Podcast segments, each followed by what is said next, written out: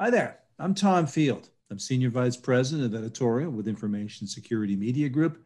In this interview today, I'm talking about the evolution of application and DDoS defenses. And here to talk about that with me is Reinhard Hansen. He's Director of Technology in the Office of the C T O at Imperva. Reinhard, thank you so much for joining me today.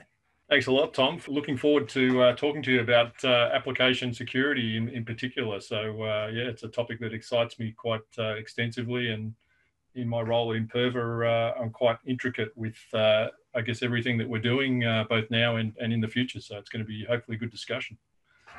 I want to draw upon your latest research, your cyber threat index findings. Based on that, how are you seeing application and DDoS attacks evolve as we head into the new year? So yeah, good question. Uh, so, you know, it's fair to say that um, you know, year on year, we're seeing twenty percent plus increase in the number of application level attacks, uh, along with, you know, these attacks becoming more complex in nature. Um, so attacks have, have really gone beyond just targeting known C V Es and, and performing, you know, your OWASP type attacks. Um, and it's apparent that, you know, today, once an attacker decides they, they want to target an organisation uh, and target an organisation's applications, they become highly focused in identifying deficiencies in, in application business logic, um, which, which, you know, obviously when abused can provide unintended access to data. Um, and, you know, on the DDoS front, um, you know, we're seeing uh, a larger number of network-based volumetric attacks.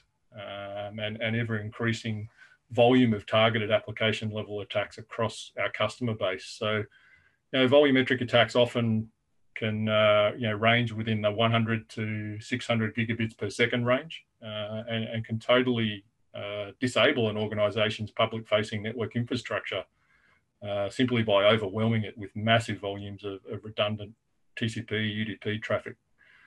Um, yeah, a pretty good example of, of uh, that, I think, was uh, this year, the, the New Zealand Stock Exchange, uh, which was, you know, forced to cease trading, um, you know, for, for a good three to four days because they were, they were continuously being hit with these large-scale volumetric attacks.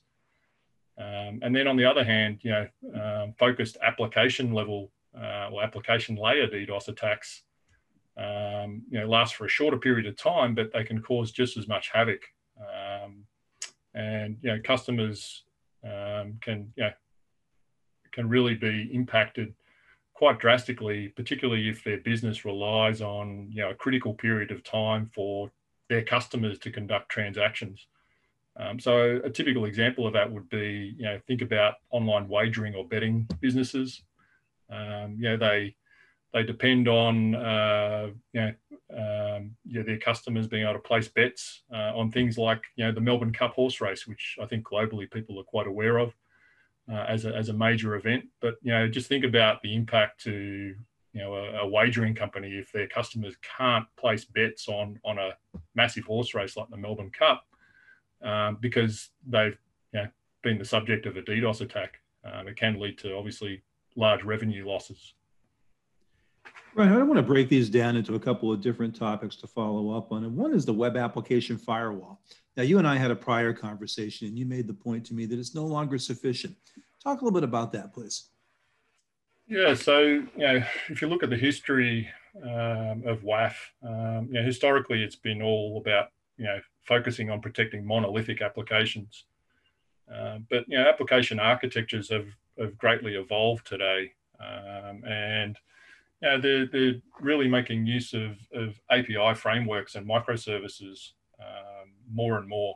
Uh, and some examples of, of common A P I framework we see our customers using today are, you know, typically your, your SOAP, X M L-based frameworks uh, and your RESTful frameworks. Um, but more recently, we've seen a real uptick in the usage of um, gRPC and, and GraphQL-based A P I frameworks. And these A P I frameworks, they, they present a whole new set of security challenges um, because they, they present new ways of, of transporting payloads or transporting data between, you know, the client requesting it and, and the back-end services providing it. Um, so protocols, you know, binary encoded protocols like Protobuf, which are, you know, a, a new, relatively new concept uh, associated with uh, gRPC-based A P Is. Um, you know, they, they provide a real challenge because we now need to inspect the data and the payloads in a different way. And, you know, we see container-based, uh, you know, technology is obviously now requiring us to look at solving the east-west traffic flow problem. Um, so securing east-west traffic flows, not, not just your traditional, you know, inbound, outbound, internet-facing, north-southbound application traffic flows. Um, so today, you know, Imperva provides A P I protection using uh, what we call A P I contract enforcement. Uh, and this uses, you know, open A P I schema de definition files known as a swagger file to automatically create policies, uh, which then enforce a positive security model uh, for all A P I endpoints that, that are associated with a customer's application. Um, and, you know, almost every customer we talk to today asks about how we secure A P I traffic. Um, it's, it's, you know, usually the number one thing that they want to know about. Uh, and one of the greatest challenges Uh, in securing A P I traffic is obviously first understanding what A P I endpoints you have exposed, and, and then also what data is being accessed behind each of those endpoints. Uh, and Imperva, uh, you know, really addressing this, this A P I visibility issue by looking to provide A P I endpoint discovery and A P I data classification capabilities um, you know, in twenty twenty-one. Um, and this is really going above and over, um, enhancing our capability and commitment to securing applications and A P Is, um, and of course the, the data that's accessed behind them. So Reinhard, with this as context, how do you see the W A F having to evolve? In other words, what must it be prepared to do, and what tools are going to be needed to augment it? So yeah, good question. So web application security is really a, a continually needing to evolve Uh, to keep pace with, you know, the new ways of developing, the new ways of deploying applications, um, but also to protect them to also protect them against new threat vectors. Uh, and it's clear that uh, W A F as a security control needs to expand to also include A P Is um, as, a, as a default capability. Um, and this is something that analysts are, are calling W A P, or uh, Web Application A P I Protection. Uh, and it's, you know, however, I think even with adding A P I protection um, as a default capability to traditional W A F, um, you know, this alone really doesn't provide complete application security. Um, and, and really, you know, customers need to look at the convergence of other technologies beyond W A F and A P I protection, or W A P, uh, for complete application protection. Uh, so, you know, looking at things like, or considering things like, you know, um, solutions that have strong bot protection capabilities, DDoS protection capabilities, and client-side protection capabilities are, are almost a must now, um, if you're looking at the overall end-to-end protection of, of applications and A P Is. Um, and, you know, as a good example, you know, client-side protection, something that, that sits outside of a traditional W A F function, um, you know, protects you against, you know, threats like form jacking and, and digital skimming attacks, which happen directly on the user's browser. So they're, they're things that a W A F uh, or other infrastructure-based security control points will never see. Um, so, you know, you really need to consider some of these other capabilities if you want a, a really well-rounded um, you know, application security solution. Um, and then, you know, I guess further expanding on that, um, taking a, an application security or defense in-depth approach.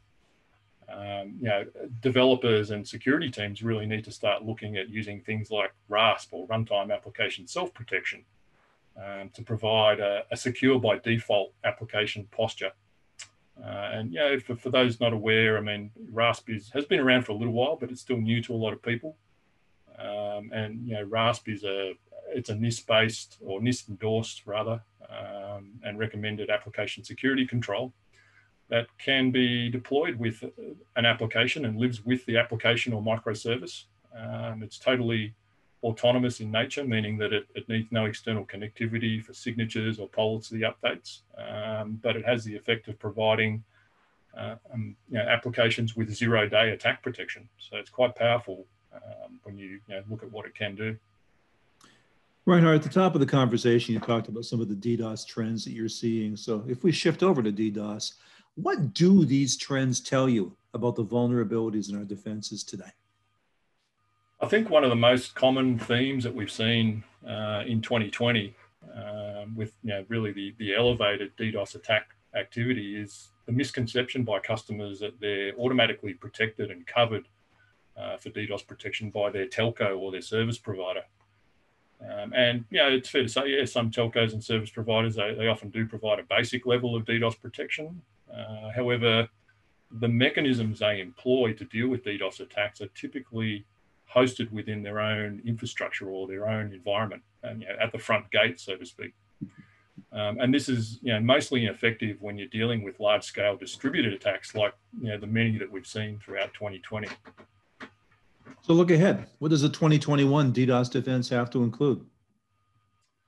So, you know, really when you look at it, uh, the, the only way to effectively mitigate or deal with these highly distributed large-scale uh, DDoS attacks is, is using a distributed solution uh, that really shuts down the attack traffic as close to the origin of that, that or the source of that traffic as possible.